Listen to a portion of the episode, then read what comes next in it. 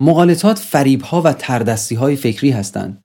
ظاهر یک استدلال صحیح رو دارن اما در زیر پوستشون هیچ گونه استدلال صحیحی نیست. ما رو قانع می‌کنن که نتیجه رو بپذیریم بدون اینی که استدلال صحیحی شنیده باشیم.